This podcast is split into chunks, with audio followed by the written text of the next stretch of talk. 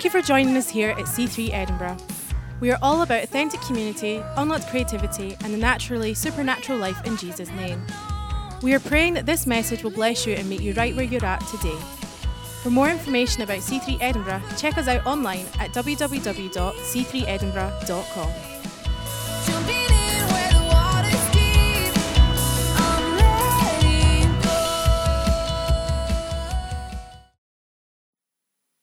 Jesus is risen. Easter is about the gospel. Anyone heard the term gospel, the word gospel? Gospel choir? Gospel music? Gospel, you know? And, and here's the thing I'm, what I want to do this morning is I want to break down a little bit about that thing, that what gospel means. So even if this is brand new to you, even if you sort of um, aren't regularly, don't come to church, maybe it's your first or second time ever, who knows? But, but at the very, very least, I want it so that you would leave and go, well, you know what? I know what gospel means. I know it's not just music, it's not it's just, it's, there's something about it. I also pray that there's a lot more that happens in your world from a message like this. But even if nothing more, that. The gospel means this, by the way. It's Old English. You can eat your chocolate. Are you? Yeah, yeah, there's a gift for you on every chair. And if you're thinking, I can't eat my chocolate because you can, it's Easter, you should eat it. Um, yeah, now you're all too. Um, gospel means uh, good news. It's not Greek like a lot of, uh, it's not Hebrew. It's an Old English word, good news, gospel. It's, it, it, it means good news. And when you think about it, I mean, and the gospel ends up being good news, but it starts with something that doesn't feel so good. And what I want to do this morning, in the few minutes and the little bit that I have with you, what I want to do is I want to tell you the good news. I want to preach the good news this morning. I want to preach with everything I have the good news this morning. But I also want to sort of, because some I, I, I think over here, I think up here, um, I think in a unique way, for the better or for the worse. But um, it occurs to me that when I preach the good news, uh, there are pockets of people in society or in the world or in their life or in their journey that maybe this isn't such good news for you. So I also want to talk about not only the good news, but when the good news isn't so good. Is that all right? It's a new take on a thing. Here we go. It's good news. It's good news. I want to show you this this morning. Um, I'm going to go through a whole bunch of scriptures. They're going to come up behind me. But let's begin, and you can keep up. You can get it on your device if you like, or if you with your Bible. But Romans 3:23. Let me show you this this morning. I want to show you the good news, why it's called the good news, and why for some it might be actually bad news. Just a couple of passages, and here's the first. Romans 3:23. It says this: "For everyone has sinned. We all fall short of God's glorious standard." Okay, bear with me because that doesn't sound entirely good right now, but it's, it's going to it's gonna get good. For everyone, say everyone, has sinned, say sinned. We all, say all, have fallen short of God's glorious standard. So, sin, we need to talk about sin. On Easter Sunday, we, we need to talk about sin. We're celebrating Easter, but to understand what we're celebrating, we need to talk about what we're celebrating. And so it all begins with this tricky little concept that no one really likes to talk or preach about. It's called sin. So you probably think, and you've probably thought, if you're anything like me, that sin is that thing, that yucky, dirty, unjust, naughty, wrong thing that you do. That religious word from some book telling you that the action that you might actually otherwise quite enjoy doing is actually the bad thing. But this morning, I want to pose to you that, that sin isn't about so much an action as it is about a direction.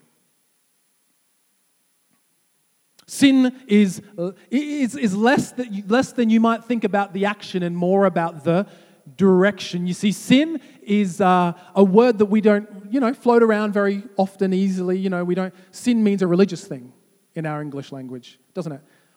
Really. But uh, sin emerges from days of old. It sort of meant to miss the mark. Uh, um, hey, Miles, can you demo something with me? This is a surprise. Could you go right up the back, right over there? Yep. That's, that's a very manly run. That's awesome. So, um, You got to possess. So here's what it would be like. Here's how it would play out in the days. Miles over there is an archer, and and this A in Easter Message is your target, and I would be your, the big grassy knoll. I'd be below a grassy knoll, so I wouldn't get hit. I'm looking at the target. There's no binoculars. There's no telescopes back then. Um, fire the arrow. It hit the E. So I would stand up and go, Sin, you, you missed the mark. So you draw another arrow. You go. That's over on the other E. Um, sin. Oh, don't no more, no more. That we could keep going, but I think our people we get it. So, so we're missing the mark. The direction's off. We miss the mark, and that's that's in. Can you put? Thank you, Miles. Thank you.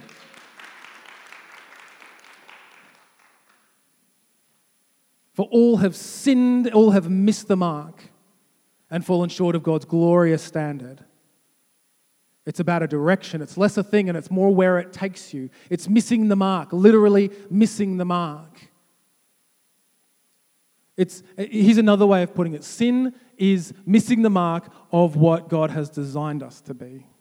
It's, it's, we were designed to be the way we were created to be, and there's something about what we sometimes do and where we go that takes us away from that glorious moment of, the, of our pure, full, whole humanness, our true humanness. Nowadays, when we say human, what we mean is frail and erring and prone to error, but that wasn't the intention.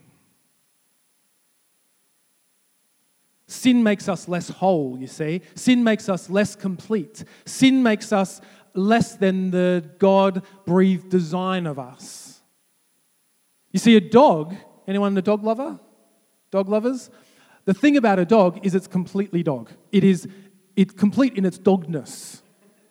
It is always, it's complete. We got some vet students.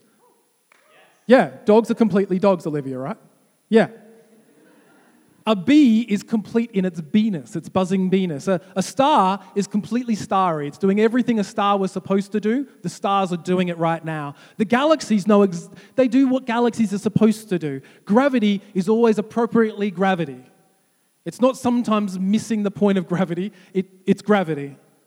We can explore it, we can research it as it is. That the only piece of the universe that seems to constantly miss the mark of its completeness as it was designed to be is us. That's sin. God said, This is how I'm making you. We said, Yeah, but nah. Australian.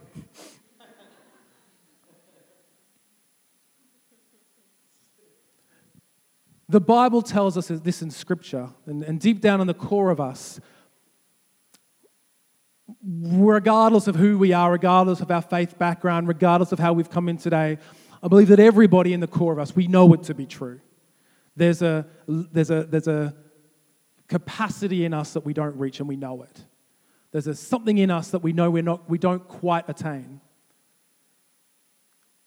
Our feeling emerges from the inside of us because we're made in God's own image and we know that there's a mark that we're supposed to hit and be and we haven't. And if you don't feel it, if you don't see it, I'd, I'd, I'd encourage you look at the news, look at the, look at the violence, look at the injustice in the world, look at all of the things and you'll realize that humanity has just missed the mark again and again and again. Again, sin isn't about a particular action as much as it's about a misdirection.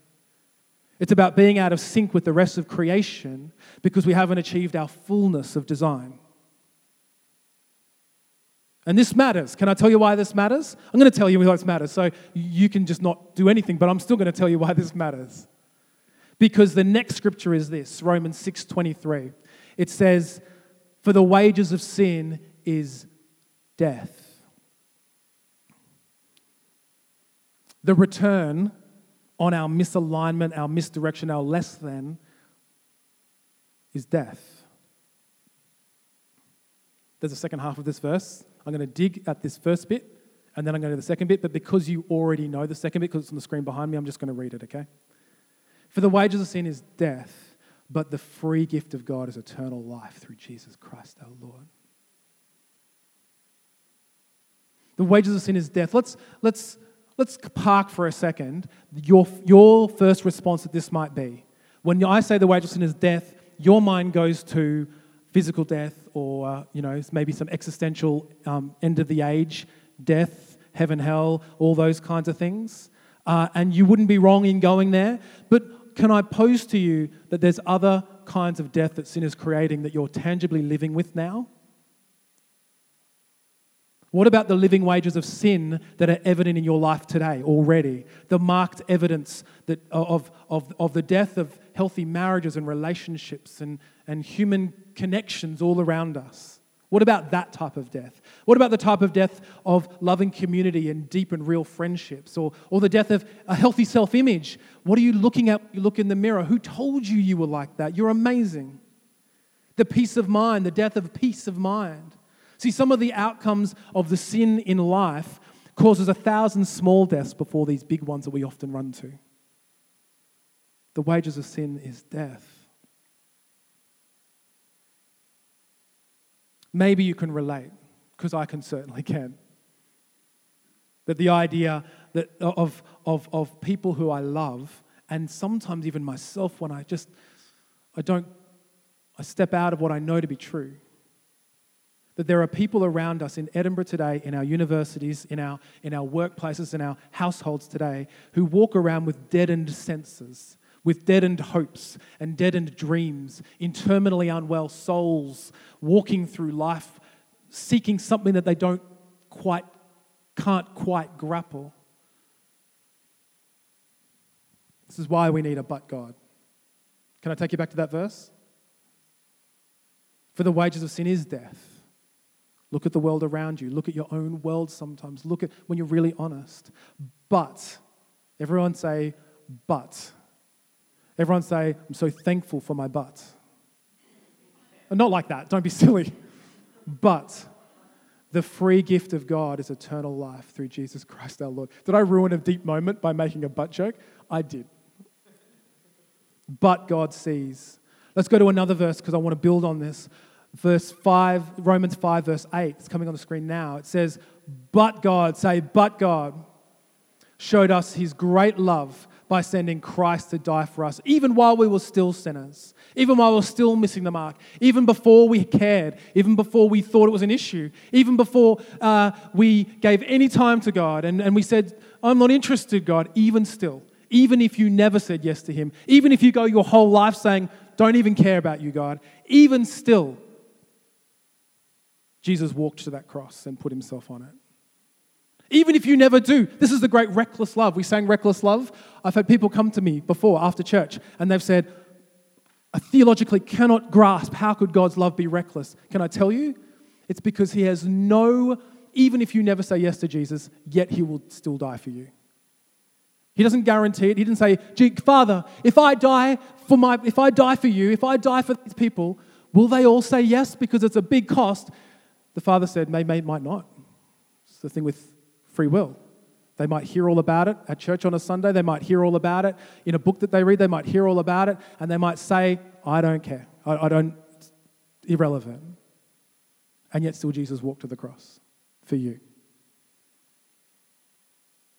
Even while we were still sinners. But God, I love those two words. Read it in Scripture. There's always something about to happen in Scripture when it puts out all of these circumstances, all of this stuff, and then it stops with a, but God. And here's something for you, and this is one of these secret moments where you need to watch how long I'm going to say this because this is what you need to get me on board. But, but God says to me, no matter what my circumstances, no matter what I'm going through, no matter what the bank manager says, no matter what the doctor says, no matter what, uh, what my brain is telling me, what the mirror tells me when I look back at it, no matter wh- how much I've slept, no matter how much pressure I'm on, it isn't the end until there's a but God. The end hasn't happened yet. The conclusion hasn't happened yet for your life until there's a but God moment. And there will be, because that's our God. It changes everything. Okay, now I want to stop to breathe. Is that okay, Elle? I'm going to stop to breathe right now. So I lock eyes with Elle and I thought, let's bring her in. So um, I said at the beginning of this message that I was going to go through the gospel, but then I was going to stop at some points and just do the, the moments where the gospel might not actually be that good news. And here's where I want to stop with one. We've talked about sin, we've talked about but God. Here is uh, maybe not a good news moment for some. The gospel isn't good news when you believe you have it all together. This gospel so far can only take us as far as our willingness to admit that we don't have it all together. If, if I'm saying we all have sinned and fall short of the go- glory of God, and, and you think, not me, I'm fine, then this isn't good news yet. This is like irrelevant. There's another word for this, it's called pride. Pride says, I don't need anyone, I've got it all, I've got it, I'm going to do it, it's all on me, and I'm going to be fine. And over and over and over through history, read the book, history books, through scripture, read the word of God, humanity shows us how we continually, circumstantially, as a global group called humanity and individuals, one and another, we over and over and over again seem to get haughty and prideful and think we've got it all together until we don't. And it's when we don't that we start crying out to God, God, help me, God, help me. And then He restores us because there's always a but God. And then He, and he comes down until we get haughty and prideful. And then, have you read that? Is that true for, because I'll reflect it. Sometimes I go to that space myself. It's at this high point, this pride point, you forget the good news. Pride will do that. James 4 6 says this. And he gives grace generally. Amazing grace. We just sang it. As the scriptures say, God opposes the proud but gives grace to the humble. God opposes the proud but gives grace to the humble. Man, can I just give you the greatest word maybe you'll ever get about connecting yourself with God? If you're hungry to experience the love of God, if you, if you, if you hear, heard about it but you've not experienced it, if, you're, if maybe you've never heard about it but you're like, if God is there, I want to encounter you, God, how? He resists the proud but he gives grace to the humble. Hu- Humility says, "Oh, I don't have it all. I don't have a monopoly on all of this stuff in life. I need support. I need help. You get to that place called humility where it's not all about how great you are and about how much you have need. And I'm telling you, you'll encounter God at that point. People say this people say, Christianity, it's nothing but a crutch for the weak. I say, yeah, it is. Because we're human races all walking on one leg because we've got another broken leg. And it's in, in our weakness that God proves himself strong. You'll discover God when you say, you know, I don't have it all together. The thing I hear as people get older, and as an older man now myself, I feel like I can say, the older I get, the more I realize I don't know. It's, it's, it's, it's humility often comes with age because it's the young who get impetuous and thinking, I now own the world. That sounded a bit Donald Trump. I own the world. But that was my Donald Trump impression. But God gives grace when we're humble. Anyway, once we're humble and we acknowledge that we don't have it all, we, this becomes good news again. Let me move on.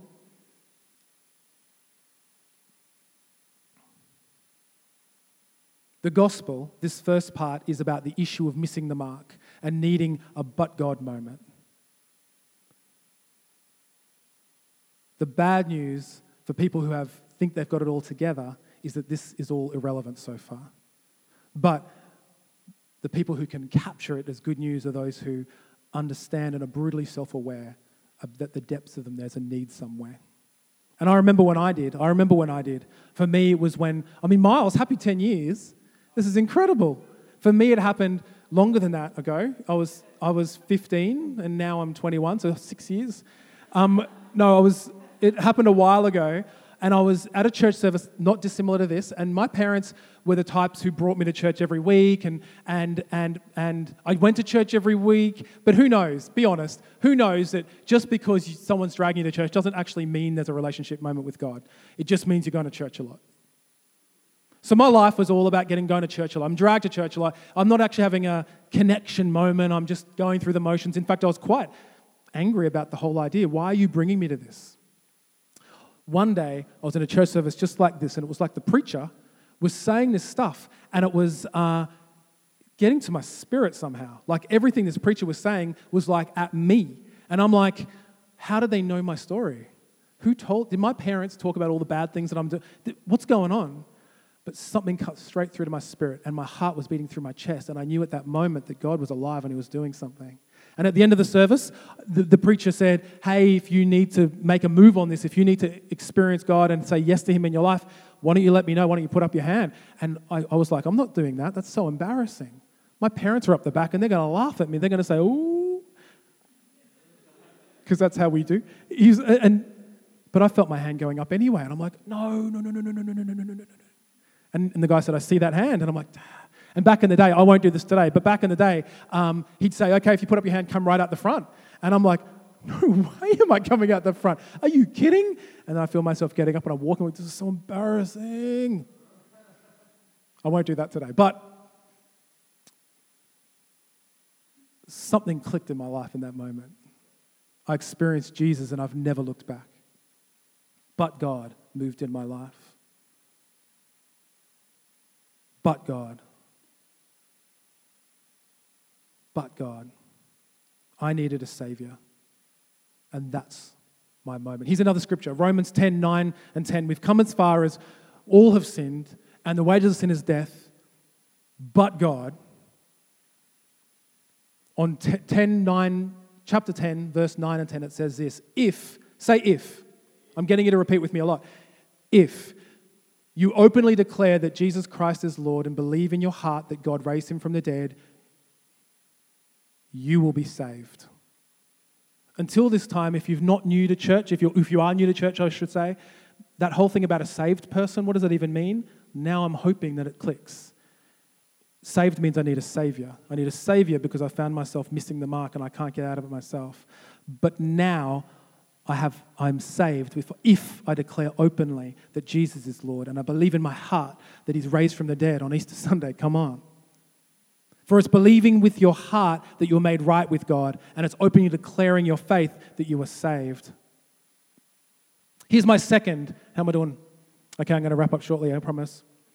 I'm doing fine. Here's my second when it might be not too good news the gospel. Did that sentence go good? Here's my second one. If the first one is pride, the second one is religion. The gospel might not be so good if you've got a religious spirit on you. If you, if you, if you love, if, if, and I'm going to break this down.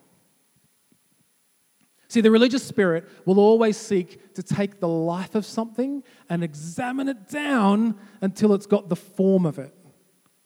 The life could be gone, but the form is still there. And then, and then, and then the religious spirit tries to break it all down. And if you don't do the form of religion right, if you don't do the, the process right, then you're missing it. And I'm going to add more process because I've got someone to prove. I've got something to prove. Religion lets life go for the form. The religious people in Jesus' time, read the Gospels.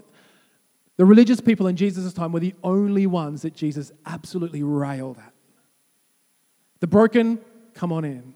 The sex workers, come on in. The, the tax collectors who were, were deviants and, um, and, and, and stealing and, you know what, come on in. The people who understood they were broken, come on in. The people who thought they had it all together, you brood of vipers. Matthew 23, 1 to 4. I'm just going to give you an example. If you want to read more about Jesus yelling at people, read Matthew 23.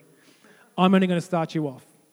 Then Jesus said to the crowds and his disciples, He says, The teachers of religious law and the Pharisees are the official interpreters of the law of Moses. So practice and obey what they tell you, but don't follow their example.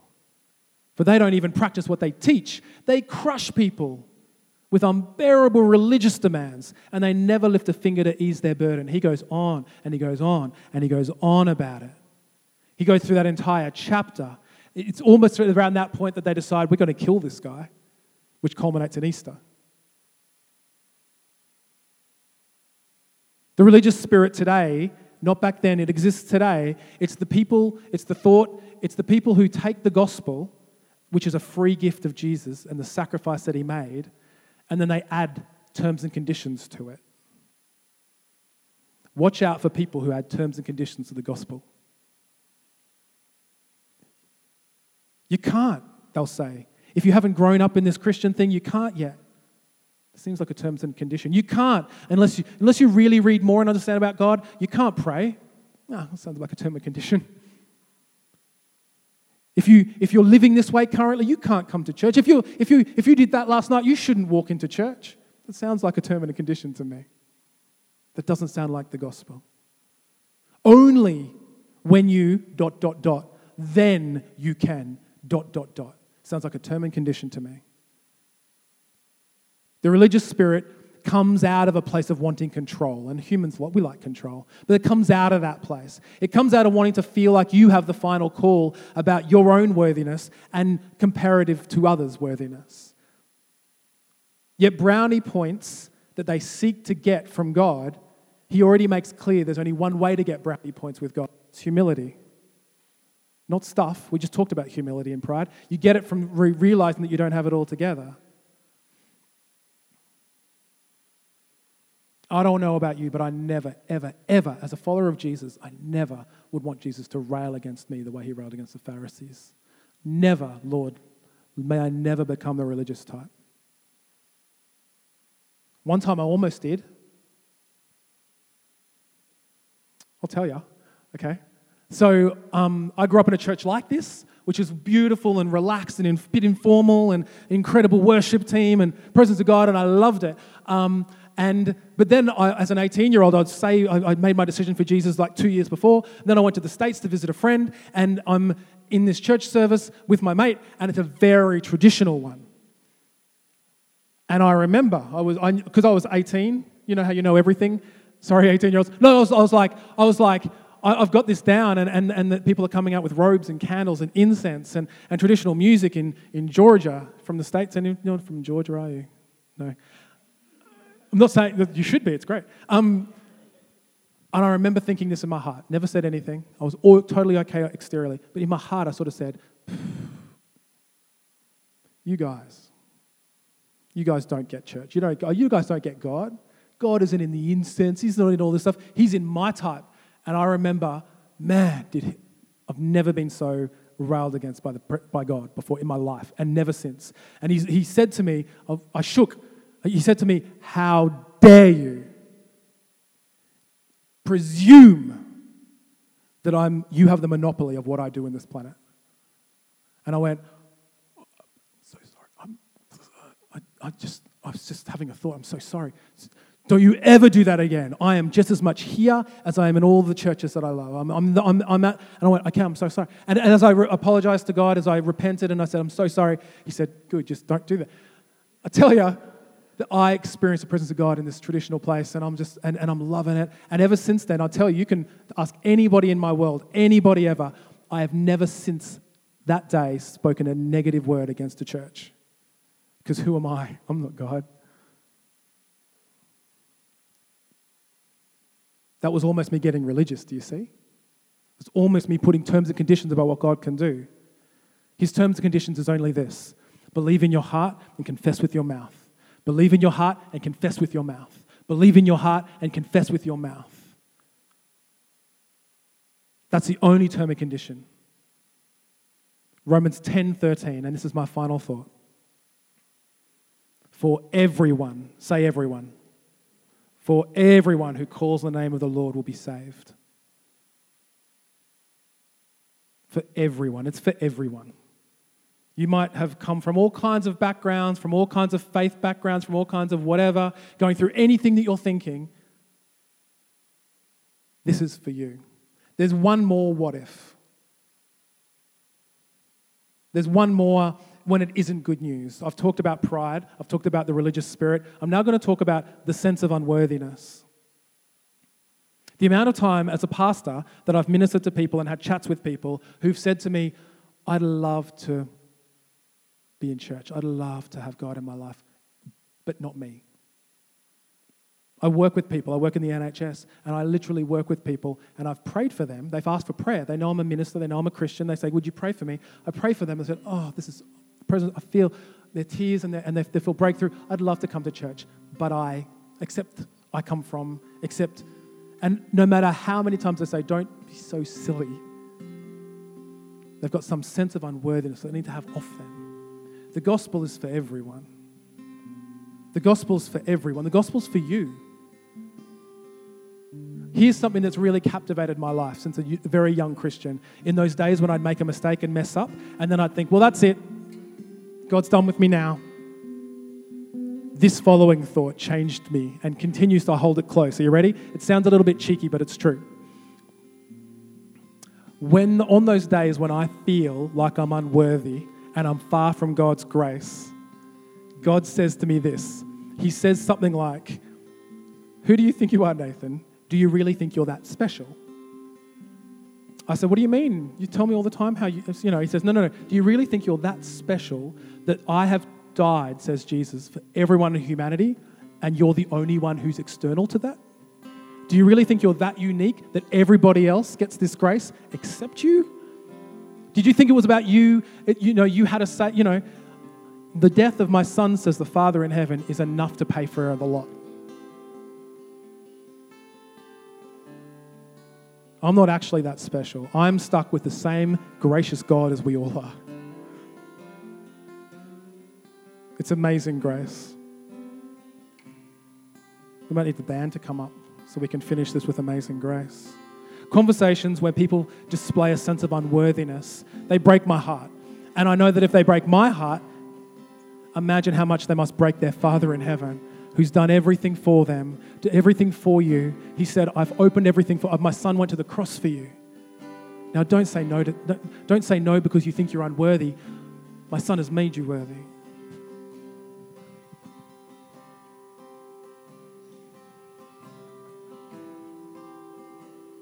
The gospel means good news. It means good news because it starts with we're sinners. It starts with we've missed the mark.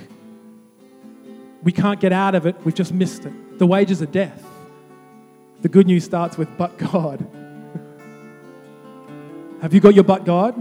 But God loved you so, so much that he sent his son on this journey to the cross for you. Even if you were the only one, for you. That if you would just believe with your, with your heart and say, I believe it, God, that you are who you say you are, you did who you, what you said you did, confess with your mouth that He is Lord.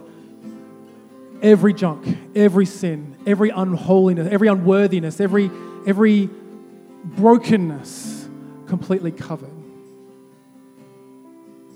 Instead, you get a new spirit. He gives you a new spirit. He gives you a new life. He gives you a new bounce in your soul. He gives you life and life abundant. In Jesus' name, amen.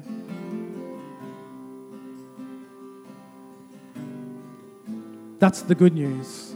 This is the good news that we preach. This is the good news that I'm to, this is the good news about amazing grace. Now, would you close your eyes and let me pray, and then we're going to stand up, we're going to worship God. Father God, we are in awe of your amazing grace. The sweetness of the sound puts us in awe. We are sorry for the times where we get full of pride, so we don't take it in. We're sorry for the times where we count ourselves unworthy, so we don't take it in. We're sorry for times where we get all religious thinking, and so we, we think there's more to be, more, more, there's more terms, more conditions. God, we're sorry for those times. Across this body and across every life, we say, we're so sorry for that. But rather, this morning on Easter Sunday, Resurrection Sunday, we remind ourselves that you are risen.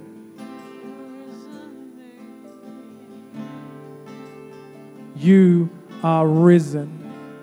Jesus. You're not in the grave, you're alive. You succeed, you, you beat death down, you paid the price. We remember you this morning. We rejoice in you this morning.